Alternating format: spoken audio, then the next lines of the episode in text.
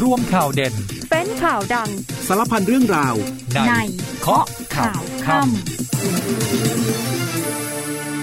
สวัสดีค่ะ 19นาฬิกา30 นาทีพบกับเคาะข่าวค่ำนะคะเจอกันวันนี้วันอาทิตย์ที่ 21 มกราคม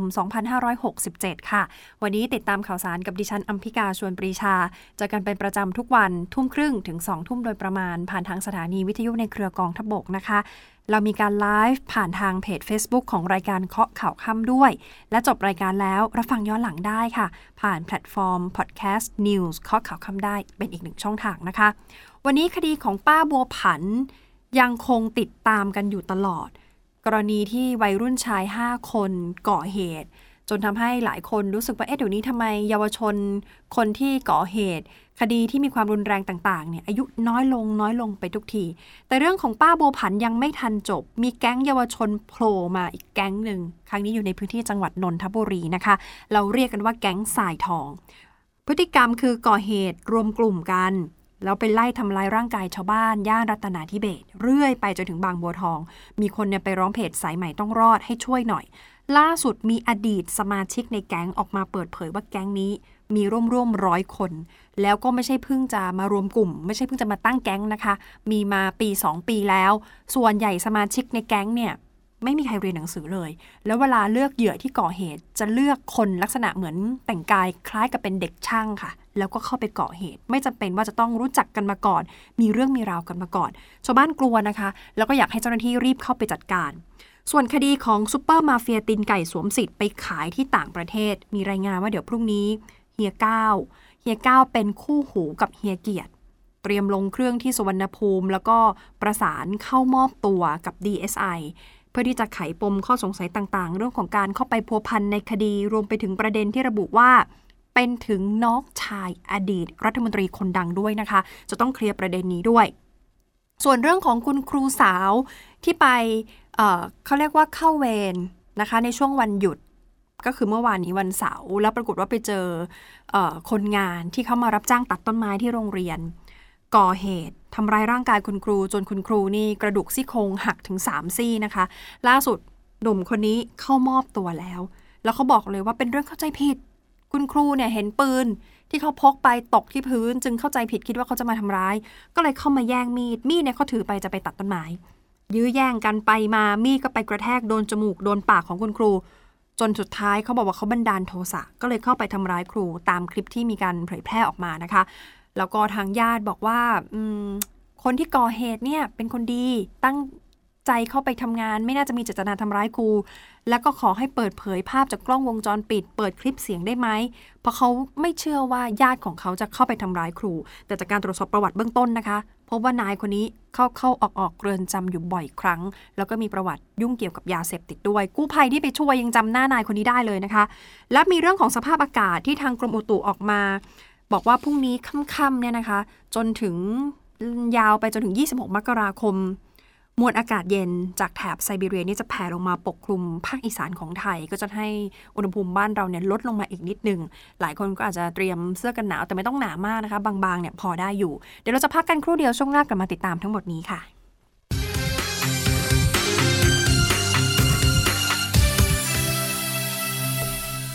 เรื่องของป้าบัวผันนะคะ ศพของคุณป้านี่ชาปนกิจเรียบร้อยแล้ว แต่ว่าในส่วนของคดียังไม่เรียบร้อยค่ะ ตอนนี้ทั้งสำนักงานตำรวจแห่งชาติรวมไปถึงในส่วนของตำรวจภูธรภาค 2 เร่งกอบกู้ภาพลักษณ์ของตำรวจรวมไปถึงความเชื่อมั่นด้วยนะคะ มีรายงานว่าเมื่อคืนนี้ทางผู้บังคับการสืบสวนสอบสวนตำรวจภูธรภาค 2 พลตำรวจตรีธีรชัยชำนาญหมอ เรียกประชุมตำรวจสพอรัญญประเทศ ออกหนังสือด่วนที่สุด สั่งเข้มงวดกวดขันปัญหาอาชญากรรมในพื้นที่ทั้งเรื่องของการตั้งด่าน ตั้งแบบตรวจเข้มข้นเลยนะคะ ให้ปฏิบัติหน้าที่ตามกฎหมายเต็มร้อยเปอร์เซ็นจัดทำประวัติกลุ่มแก๊งต่างๆ เข้มงวดเรื่องของยาเสพติด เน้นเลยค่ะ ใบกระท่อมน้ำกระท่อม ดูแลประสานงานหน่วยงานที่เกี่ยวข้องเพื่อแก้ปัญหาคนเร่ร่อนในพื้นที่ กฎหมายเด็กและเยาวชนเอานำมาบังคับใช้ทุกข้อเลยนะคะ ทั้งเรื่องของการปล่อยปละละเลยจากผู้ปกครอง การจำหน่ายสุราบุหรี่ การเข้าใช้สถานบริการ รวมทั้งให้ทำแผนปฏิบัติการเหล่านี้ขึ้นมาเป็นรายสัปดาห์ทำรายงานการสืบสวนเข้าค้นเป้าหมายทุกวันอย่างต่อเนื่อง เรียกได้ว่า เข้มทั้งอำเภอเลยนะคะ เพราะว่าตอนนี้หลายคนบอกว่าไม่ไหวแล้วล่ะ ดูดูแล้วความเชื่อมั่นที่บอกว่าตำรวจเป็นที่พึ่งของประชาชนนี่ น่าจะหวั่นใจ เพราะว่าพอมีข่าวแบบนี้เกิดขึ้นแน่นอนนะคะ ว่ากระทบกับภาพลักษณ์ตรงๆเลยนะคะ แล้วก็ในส่วนของทางสำนักงานตำรวจแห่งชาติเองล่าสุด ทางเจรตำรวจเนี่ยก็มีการสั่งตั้งกรรมการตรวจสอบข้อเท็จจริง ของการทำงานตำรวจสักแก้วแล้วด้วย เนื่องจากว่ากรณีของป้าบัวผันเนี่ยแหละค่ะแล้วก็การทำงานของตำรวจในพื้นที่เนี่ยมันทำให้ภาพลักษณ์ของตำรวจเสียหายไปมาก กำชับเลยนะคะว่าการตรวจสอบข้อเท็จจริง เรื่องของการทำงานของตำรวจชุดนี้ 15 วันขอให้จบต้องสรุปให้ได้ ซึ่งทางเจรตำรวจแห่งชาติพลตำรวจเอกไกรบุญสวดทรงนะคะ ปฏิบัติราชการแทนผู้บัญชาการตำรวจแห่งชาติ มีหนังสือคำสั่งลงวันที่ 19 มกราคม เรื่องแต่งตั้งคณะกรรมการตรวจสอบข้อเท็จจริงข้อความโดยสรุปในหนังสือเนี่ยบอกว่าด้วยปรากฏภาพข่าวในสื่อมวลชนและสื่อสังคมออนไลน์ เกี่ยวกับการปฏิบัติงานของตำรวจจังหวัดสระแก้วไม่เป็นไปตามขั้นตอน ดังนั้นมีการแต่งตั้งคณะกรรมการขึ้น โดยให้พลตำรวจโทสิทธัตเขต ครูวัฒนเศษเจรตำรวจ เป็นประธานกรรมการ แล้วก็มีกรรมการที่เป็นข้าราชการในสำนักงานเจรตำรวจเนี่ยนะคะ ก็จะประกอบไปด้วยพลตำรวจตรี ปราศัยจิตตสนธิรองเจรตำรวจพลตำรวจตรีนารุนาถพุทธไทยสงผู้บังคับการกองตรวจราชการสอง พันตำรวจเอกกฤษกฤษชวินวีรจิต พันตำรวจเอก กิจวินวีรจิตเนี่ยเป็นผู้กำกับการฝ่ายสืบสวนและตรวจราชการหนึ่งแล้วก็จะมีพันตำรวจโทสกุลสิงห์สมบูรณ์ธนรักษ์รองผู้กำกับการฝ่ายสืบสวนและตรวจราชการหนึ่งและมีพันตำรวจโทวรพลทิพโสธรเป็นสารวัตรฝ่ายสืบสวน และตรวจราชการหนึ่งก็คือหากพบว่ามีตำรวจรายอื่นๆ ที่เกี่ยวข้องในการกระทำครั้งนี้ก็ให้รายงานเจรตำรวจให้ทราบโดยเร็วนะคะ แต่ทั้งหมดภายใน 15 วันนี้ต้องได้ข้อสรุป ส่วนเยาวชนทั้ง 5 คนที่ก่อเหตุ ตอนนี้ แยกกักอยู่ที่สถานพินิษที่จันทบุรีแล้วก็ระยองนะคะ ทางรองอธิบดีกรมพินิษและคุ้มครองเด็กและเยาวชน บอกว่าตอนนี้ทั้งหมดนี้แยกกัก อันนี้เป็นไปตามมาตรการโควิด -19 ด้วย แล้วก็ให้สถานพินิษรายงานความเป็นไปเป็นมาทุกๆวันค่ะ โดยพบว่าเด็กยังมีความเครียด มีความกังวล บ้างก็สลดบ้างก็ร้องไห้ ต้องให้นักจิตวิทยาเข้าไปพูดคุยถึงผ่อนคลายขึ้นนะคะ คาดว่าอีก 2-3 วันจะให้ทางผู้ปกครองเข้าเยี่ยมได้ แต่เป็นการเยี่ยมผ่านช่องทางออนไลน์ ไม่ต้องเดินทางข้ามจังหวัดมา และจนถึงขณะนี้ยังไม่มีผู้ปกครองคนใดมายื่นขอประกันตัวทั้ง 5 คนยังไม่มีนะคะ มีการสั่งการให้สถานมินิททั้ง 2 จังหวัด ก็คือที่ทางจันทบุรีแล้วก็ที่ระยอง เตรียมลงทะเบียนเรียนกับกศนไว้ล่วงหน้า เนื่องจาก 5 คนเนี่ยหลุดออกจากระบบการศึกษา และบางคนรอเข้าเรียนใหม่ในปีหน้า ส่วนที่นนทบุรีมีแก๊งที่หลายคนบอกว่า โอ้โห ฟังแล้วไม่ค่อยสบายใจเลย เพราะว่า 5 คนที่ก่อเหตุนี่ ยังเป็นข่าวยังแทบจะพ้นไปไม่ถึงวันถึง 2 วัน ก็มีข่าวแก๊งเยาวชนอีกแล้ว แต่ว่านี่เรียกว่าแก๊งทรายทอง อยู่ในพื้นที่จังหวัดนนทบุรีนะคะ มากันแบบอาวุธครบมือ แล้วอารวาสสร้างความเดือดร้อนหวาดกลัวให้กับคนในชุมชน ย่านรัตนาธิเบศมีรายงานว่าหัวโจกของแก๊งนี้หนึ่งคนอายุ 19 ส่วนที่เหลือเป็นเยาวชนทั้งหมดฉายาของแก๊งไซทองนี่มาจากว่าเขารวมตัวกันตั้งแก๊งอยู่ที่หมู่บ้านไซทอง อยู่ที่ซอยติวานนท์45 ตรงตลาดขวัญที่จังหวัดนนท์นะคะ พฤติการคือรวมตัวกันแล้วก่อเหตุทำร้ายร่างกายทำมาหลายคดีแล้วค่ะ ล่าสุด ไปก่อเหตุ คือรุมทำร้ายเด็กชายอายุ 13 ปี น้องในดั้งหักจมูกแตกแก้วหูแตกนะคะ แล้วก็เลือดช้ำในปอดด้วยแพทย์มีความเห็นว่าต้องผ่าตัด เท่านั้นยังไม่พอยังไปขู่ฆ่าขู่เผาบ้านเขาด้วยทำให้พ่อแม่ของผู้เสียหายนี่ยหวาดกลัว ต้องเป็นร้องขอความเป็นธรรมกับที่ปรึกษารัฐมนตรีว่าการกระทรวงมหาดไทย ผู้ก่อตั้งเพจสายใหม่ต้องรอด ทีนี้พอเรื่องนี้เป็นข่าวปรากฏว่ามีเด็กชายเอ่อมีชาย ไม่ใช่เด็กแล้วนะคะมีชายวัย18 ปี เข้าไปร้องกับสายไหมต้องรอด บอกโดนเหมือนกัน เคยเป็นเหยื่อของแก๊งนี้ แล้วก็ไม่ใช่ว่าเคยเป็นเหยื่อนะคะ เขายังเคยเป็นสมาชิกของแก๊งนี้ด้วย แต่ตอนนี้ออกมาแล้ว บอกว่าแก๊งสายทองนี่มีมา 1-2 ปีแล้วหลักๆ ชอบไล่ตีทำร้ายคนอื่น แถบบางบัวทอง สุ่มเหยื่อไปเรื่อยค่ะ เพื่อสร้างชื่อเสียงให้กับแก๊งมีสมาชิกกว่าร้อยคน แล้วก็บางคนไม่ได้เรียนหนังสือด้วย ไม่มีกลุ่มคู่อรินะคะ เพราะเขาสุ่มทำร้ายไปเรื่อยเลย ส่วนอาวุธที่ใช้ทำร้ายร่างกาย เขาใช้วิธีการดูจาก YouTube ว่าทำยังไง แล้วก็มาทำตาม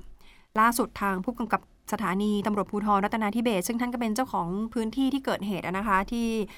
สพรัตนาธิเบศพันตำรวจเอกพิสุทธิ์จันทรสุวรรณเนี่ยบอกว่า ทางตำรวจไม่ได้นิ่งนอนใจ ตอนนี้รู้ตัวผู้กระทำผิดหมดแล้ว อยู่ระหว่างการติดตามตัว เดี๋ยวจะเอาผิดกับทุกข้อหา ถึงแม้ว่าจะเป็นเยาวชนก็ต้องถูกดำเนินคดี รวมไปถึงผู้ปกครองด้วยนะคะ ฐานปล่อยปละละเลยบุตรหลานที่ปล่อยให้ไปสร้างความเดือดร้อนให้กับประชาชน จากคดีของเยาวชนมาต่อกันที่คดีหมูเถื่อนค่ะ หมูเถื่อนแล้วก็การนำเข้าซากสัตว์เข้ามาในบ้านเราเนี่ยไปพัวพันกับบุคคลที่เขาบอกว่าเป็นระดับรัฐมนตรีนะคะ ซึ่งก่อนหน้านี้ 3 ใน 5 ผู้ที่ถูกดีเอสไอออกหมายจับเข้ามามอบตัวแล้ว รวมไปถึงเฮียเกียรติหรือนายสมเกียรติกอไพศาลตอนนี้อีกสองคนคือนายหลี่เซิ่งเจียว หรือเฮียเก้าและบุตรชาย ความคืบหน้าเรื่องนี้ค่ะ หัวหน้าพนักงานสอบสวนคดีหมูเถื่อน เปิดเผยว่าได้รับการประสานจากทนายความของเฮียเก้าว่าพรุ่งนี้เฮียเก้าเขา landing กลับจากต่างประเทศนะคะ ลงที่สุวรรณภูมิ พอลงปุ๊บก็จะเข้ามอบตัวเลยค่ะ เข้ามอบตัวกับ DSI ในคดีตีนไก่สวมสิทธิ์ ก็เป็นคดีตามหมายจับสารอาญา คดีพิเศษที่ 127 ทับ 2566 นะคะ ขั้นตอนก็คือรับตัวเฮียก้าที่สนามบินดีไซเขาจะนำตัวเฮียก้าเนี่ยมาทำบันทึกจับกลุ่มที่ชั้น 7ที่อาคารกรมสอบสวนคดีพิเศษ แล้วส่งให้กับพนักงานสอบสวน มีการสอบปากคำเบื้องต้นก่อน พวกข้อมูลส่วนตัวพฤติการที่เกี่ยวข้องกับหมายจับ เช่น การประกอบธุรกิจส่งขายตีนไก่ไปจำหน่ายต่างประเทศนะคะ ว่ามีความเป็นมาอย่างไรขั้นตอนการดำเนินธุรกิจ หุ้นส่วนทางการค้ามีใครบ้าง บริษัทชิปปิ้งเอกชนที่เกี่ยวข้องเป็นใคร เป็นการนำข้อมูลนะคะ เพื่อที่จะไปขยายผลต่อ ซึ่งทางตำรวจเนี่ยเปิดเผยว่าการทำธุรกิจขายส่งตีนไก่ไปต่างประเทศของเฮียก้าเนี่ยมีข้อมูลจากการรวบรวมหลักฐานว่าเดิมทีปี 2564 ถึง 2565 2 ปีนี้ค่ะเฮียก้าเขาทำธุรกิจ ร่วมกับสองสามีภรรยาคือนายหยางยาซุง และนางสาวนวพรชาวไหวแต่สองคนนี้เดซไซจับกลุ่มไปแล้วนะคะ มีนักธุรกิจหนึ่งรายรับหน้าที่เป็นตัวกลางคอยประสานระหว่างเฮียก้าวกับสองสามีภรรยาคู่นี้ แต่สุดท้ายสองฝ่ายนี่กลายเป็นคู่แข่งทางการค้ากัน ก็คือไม่ทำร่วมกันละ ต่างคนต่างดำเนินธุรกิจของตัวเอง พอขยายผลต่อเนื่อง พบว่าในส่วนของบริษัทเอกชนที่เข้ามาเกี่ยวข้องกับเฮียก้าวเนี่ยมีอยู่ 10 บริษัท ส่วนเรื่องของรายการครอบครองทรัพย์สินต่างๆ ในประเทศไทยดีไซนี่ส่งข้อมูลทั้งหมดไปปปง ตรวจสอบคู่ขนานไปกับการดำเนินคดีทางอาญานะคะ ทีนี้เรื่องของการเข้ามามอบตัวเมื่อวันที่ 15 มกราคมที่ผ่านมาของนายสมเกียรติ หรือเฮียเกียรตินั้น ตอนนี้เจ้าตัวยังไม่ได้ให้การมากเท่าที่ควร และยังพบว่านายสมเกียรติมีอาการเครียดด้วย ยังปฏิเสธทุกข้อหานะคะ บอกว่าขอส่งเป็นเอกสารชี้แจงแทน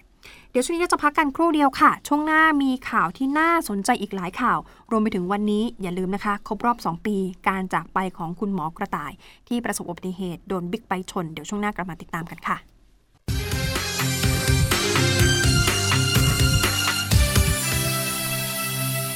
ช่วงนี้มีรายงานเรื่องของอุบัติเหตุบนท้องถนนอยู่บ่อยครั้งนะคะ แทบจะรายวัน แต่ว่าวันนี้เนี่ยเป็นวันครบรอบ 2 ปี การจากไปของคุณหมอกระต่ายที่ประสบอุบัติเหตุ โดนบิ๊กไบค์ชน ขณะที่คุณหมอเนี่ยกำลังเดินข้ามถนนบนทางม้าลาย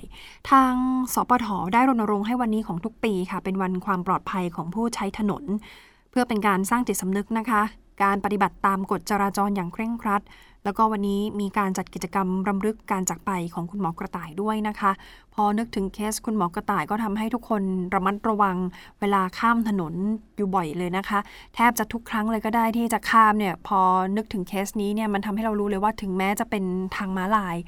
ก็ต้องระมัดระวังให้ดี เพราะจะมีคนต้องใช้คำว่ามักง่ายนะคะ ไม่ดูเลยว่าเป็นทางม้าลายหรือเปล่าไม่เบาไม่ผ่อนเลย แล้วพอชนเนี่ยความสูญเสียที่เกิดขึ้นไม่มีใครอยากให้ อยากให้มีเลยนะคะ ก็ต้องระมัดระวังกันหน่อยเตือนกันไว้เรื่องของอุบัติเหตุแบบนี้ ไปกันที่สุพรรณบุรีค่ะ ยังมีการช่วยเหลือผู้ที่ได้รับผลกระทบจากเหตุโรงงานพลุระเบิดอย่างต่อเนื่อง ตอนนี้ต้องบอกว่าศูนย์ที่เป็นศูนย์ช่วยเหลือเนี่ยปิดแล้วนะคะ ศูนย์ช่วยเหลือเนี่ยเขาตั้งที่วัดโรงช้าง ล่าสุดปิดแล้วแต่ทางรัฐมนตรี ว่าการกระทรวงพัฒนาสังคมและความมั่นคงของมนุษย์ คุณวราวุฒิศิลปะอาชา แล้วท่านก็เป็นหัวหน้าพักชาติไทยพัฒนา แล้วจังหวัดสุพรรณบุรีก็เป็นพื้นที่ที่เป็นฐานเสียงของท่านด้วยเนี่ยนะคะ ท่านก็บอกว่าไม่ต้องกังวลหรอกถึงแม้ศูนย์ช่วยเหลือจะปิด เพราะว่าทางกระทรวงพมเขาส่งนักสังคมสงเคราะห์ค่ะ ส่งไปประกบนะคะ ทุกครอบครัวของผู้เสียชีวิตเลย มีการประเมินข้อมูลครอบครัวทั้งหมด จัดทำเป็นรายกรณีไปเขาเรียกว่า case management CM แล้วก็ย้ำว่าทางศูนย์ช่วยเหลือของจังหวัดเนี่ยที่ปิดไปแต่ว่าทางกระทรวงยังดูแลต่อเนื่องนะคะ ไม่ว่าจะเป็นเรื่องเงินช่วยเหลือ เรื่องทุนการศึกษาเรื่องการเข้าไปซ่อมแซมบ้าน ส่วนใครที่บอกว่าถ้าไม่ได้เป็นคนสุพรรณจะได้รับการดูแลไหมเรื่องนี้คุณท็อบอกไม่ต้องกังวลเลยค่ะ กระทรวงเนี่ยดูแลทุกคนเท่าเทียมกันอยู่แล้ว ไม่ว่าคุณจะเป็นคนจังหวัดไหนก็ตาม เช้าวันนี้มีเหตุระทึกนะคะ เหตุการณ์แบบนี้นี่ต้องยอมรับเลยว่าเกิดกับใครทุกคนก็อกสั่นขวัญแขวนทั้งนั้น ติดอยู่ในลิฟต์ค่ะ แล้วคนที่ติดเป็นคุณตาคุณยายค่ะ ลิฟต์ที่ว่าเป็นลิฟต์ของ BTS สถานีสนามกีฬาแห่งชาตินะคะ ติดอยู่นานกว่าหนึ่งชั่วโมง ก่อนที่เจ้าหน้าที่กู้ภัยจะเข้าไปช่วยออกมาได้อย่างปลอดภัยเหตุการณ์เกิดขึ้นช่วงเช้าเลยค่ะ8โมงทางเจ้าหน้าที่อาสากู้ภัยปอเต็กตึง จุดปทุมวันเขาได้รับแจ้งว่ามีคนติดอยู่ในลิฟต์นะคะ หมดสติละที่สถานี BTS สนามกีฬาแห่งชาติตรงถนนพระรามหนึ่งก็รีบนำอุปกรณ์ตัดถ่างพร้อมกับทีมแพทย์ของโรงพยาบาลตำรวจ ไปตรวจสอบ เรียกเจ้าหน้าที่ของ BTS เรียกช่างลิฟต์เนี่ยมาแก้ไขด้วย ขณะที่ติดค้างอยู่คุณยายบอกกาศในลิฟต์นี่ไม่ค่อยถ่ายเทแล้วนะคะเพราะติดมาครึ่งชั่วโมงแล้วเริ่มหายใจไม่ออก ก่อนที่เจ้าหน้าที่จะช่วยออกมาได้ก็ใช้เวลาเกือบหนึ่งชั่วโมงค่ะ สอบถามสองตายายบอกเดินทางมาจากถนนจันทร์จะไปทำธุระแถวสนามหลวงก็นั่ง BTS มาลงที่สนามกีฬาแห่งชาติ เพื่อที่จะนั่งรถเมย์ไปต่อ แต่ว่าพอลงจากรถไฟฟ้าแล้วขึ้นลิฟต์ปุ๊บ กระแสไฟตกพอดีลิฟต์ก็เลยค้างกระทันหันนะคะ ก็ติดไปหนึ่งชั่วโมงกว่าจะช่วยออกมาได้ แต่สุดท้ายปลอดภัยนะคะ ส่วนกรณีของคุณครูผู้หญิงที่จังหวัดเชียงราย คุณครูเนี่ยเข้าเวรวันหยุดคือวันเสาร์แล้วปรากฏว่าถูกคนงานที่เป็นหนุ่มรับจ้างตัดไม้ภายในโรงเรียนเนี่ยทำร้ายร่างกาย จนกระดูกซี่โครงหักถึง 3 ซี่ผู้ก่อเหตุคือนายนิรันด์วันนี้เข้ามามอบตัวแล้วนะคะที่สพเมืองเชียงราย ผู้ก่อเหตุอ้างบอกว่าเขาไม่ได้ตั้งใจทำร้ายครูหรอกค่ะ แล้วบอกว่าเป็นเรื่องเข้าใจผิดกัน แถมยังทิ้งท้ายว่าครูเนี่ยมาทำร้ายเขาก่อนนะคะทำให้เขาเนี่ยบันดาลโทสะเล่าย้อนไปบอกวันเสาร์เนี่ยมาตัดต้นไม้ที่โรงเรียน ตามปกติเวลาจะมาตัดต้นไม้ก็จะแจ้งทางผอหรือไม่ก็จะแจ้งครูอีกคนหนึ่งชื่อว่าครูโอ แต่วันเกิดเหตุวันเสาร์ที่ผ่านมาเนี่ยค่ะ ไม่เจอทั้งคู่แล้วไปเจอครูผู้หญิงท่านนี้ ซึ่งนายนิรันดร์บอกไม่เคยรู้จักมาก่อน จังหวะที่เขาเดินเข้าไปกะจะไปแจ้งครูว่ามาตัดต้นไม้ปรากฏว่าปืน แต่เป็นปืนพลาสติกนะคะ เขาพกติดตัวไปด้วย ร่วงตกพื้น นายนิรันด์บอกว่าครูผู้หญิงเห็นปืนก็เข้าใจผิดคิดว่าเขาเนี่ยจะมาทำร้าย ก็เลยเข้ามาแย่งมีดเขา ซึ่งเขาพกมาทำงานตัดไม้แย่งไปแย่งมา ระหว่างที่แย่งก็พยายามตะโกนบอกครูว่าใจเย็นๆไม่ได้จะมาทำร้าย แต่มีดที่แย่งกันไปมาเนี่ยไปกระแทกเข้าที่สันจมูกและริมฝีปากของครู พอเจ็บ และมีเลือดออก แล้วก็ยื้อแย่งกันไปมา เขาเกิดบันดาลโทสะเข้าไปทำร้ายครูตามที่ปรากฏในคลิปนะคะ หลังก่อเหตุก็หลบไปทำแผล ก่อนที่จะติดต่อขอมอบตัวกับตำรวจเพราะกลัวว่าเดี๋ยวครอบครัวเดี๋ยวสังคมจะมองว่ามีเจตนาเข้าไปทำร้ายครู ซึ่งกรณีนี้ญาติของผู้ก่อเหตุก็คือญาติของนายนิรันต์เนี่ยมาให้สัมภาษณ์กับสื่อโดยญาติเชื่อว่านายนิรันด์ไม่ได้มีเจตนาทำร้ายครูค่ะ เขาเลยอยากให้โรงเรียนเนี่ยนำคลิปจากกล้องวงจรปิด ที่เป็นคลิปแบบมีบันทึกเสียงได้นี่นะคะ เอามาเปิดเลย จะได้เข้าใจถึงที่มาที่ไปของเหตุการณ์ ญาติบอกแบบนี้ก็ยังคงไม่เชื่อว่านายนิรันต์เนี่ยจะไปทำร้ายครูนะคะ แต่มีรายงานว่านายนิรันต์เนี่ยพอไปตรวจสอบประวัติพบว่าเคยพัวพันกับยาเสพติดด้วยนะคะ เคยเข้าเข้าออกออกเรือนจำอยู่หลายครั้ง แล้วก็มีเหตุทำร้ายร่างกายคนในหมู่บ้านด้วย ผู้ใหญ่บ้านยืนยันว่านายนิรันดร์เนี่ยไม่ใช่คนหมู่บ้านเดียวกัน เป็นคนต่างหมู่บ้านแต่ว่าจ้างเข้ามาตัดไม้ ประเด็นที่มีการพูดถึงค่อนข้างมากก็คือ เหตุการณ์เนี้ยที่มีการทำร้ายคุณครูผู้หญิงรายนี้ ทางสพทหรือว่ากระทรวงศึกษาธิการควรจะพิจารณาถึงความเหมาะสม เรื่องการให้ครูไปเข้าเวรที่โรงเรียนในยามวิกาลโดยเฉพาะคุณครูผู้หญิงที่ต้องไปเข้าเวรเพียงลำพัง ในวันหยุด แม้ว่าจะเป็นช่วงเวลากลางวันก็ตาม รวมถึงพิจารณาเรื่องการคืนเวลาสอนให้กับครูด้วยนะคะ แล้วก็มีการพูดถึงการคืนอัตรา จ้างพาโรง ให้กับโรงเรียนกว่า 14,000ตำแหน่ง แล้วก็จะใช้กับทั้งประเทศเลยนะคะ ไม่ใช่แค่พื้นที่ใดพื้นที่หนึ่งเพราะช่วงเกิดเหตุนี่เป็นเวลากลางวันเป็นวันเสาร์แต่ว่าคุณครูเนี่ยมาเข้าเวรมาเฝ้าโรงเรียนเพียงคนเดียวขยับมาดูเรื่องของการเมืองกันสักนิดนึงค่ะ เป็นเรื่องของพักเพื่อไทยที่ออกมาชี้แจงกับสังคมกรณี วิจารณ์เรื่องของการพักโทษ นักโทษชาย นายทักษิณโดยยืนยันว่าเป็นการกระทำตามระเบียบนะคะ ที่บังคับใช้กับทุกคน คนที่ออกมาชี้แจงคือนายนพดลปัทมาค่ะ สสบัญชีรายชื่อพักเพื่อไทย ยืนยันไม่ได้เป็นการเลือกปฏิบัตินะคะ หรือแม้แต่การมีสิทธิพิเศษใด ๆ แต่ว่าประกาศเรื่องของการพักการลงโทษของกรมราชทัณฑ์เนี่ยมีออกมาตั้งแต่ปี 63 ถ้าพูดปี 63เนี่ยก็รู้กันว่าไม่ใช่รัฐบาลชุดนี้ค่ะ ก็คือรัฐบาลชุดก่อนก่อนที่เพื่อไทยเนี่ยจะมาเป็นรัฐบาล ดังนั้นระเบียบเนี่ยคงไม่ได้ออกมาเพื่อช่วยทักษิณแน่ๆ คุณนพดลชี้แจงแบบนี้นะคะ แล้วบอกว่าประกาศนี้ใช้ทั่วไปกับทุกคนที่ต้องโทษมาแล้ว 1 ใน 3 และเข้าเงื่อนไขใดเงื่อนไขหนึ่งคือ 1. เจ็บป่วยร้ายแรง 2 พิการ 3 อายุ 70 ปีขึ้นไป เจ้าหน้าที่เลือกปฏิบัติไม่ได้ การพักโทษยังเป็นเรื่องสากลด้วยค่ะ คุณนพดลบอก ถ้านายทักษิณเข้าเงื่อนไขก็มีสิทธิ์ได้รับการพักโทษเช่นคนอื่น ยืนยันว่าการวิจารณ์ก็เป็นสิทธิ์แต่ก็ต้องทำบนข้อเท็จจริง หรือแฟกต์ไม่ใช่เฟก คุณนพดลพูดนะคะ แล้วก็บอกว่าขอเถอะขอให้มีความเมตตาและปรารถนาดีต่อกัน ออกมาชี้แจงกับสังคมสั้นๆ เท่านี้นะคะ ส่วนประเด็นสสฉะเชิงเซาของพรรคก้าวไกล อันนี้เป็นเรื่องของ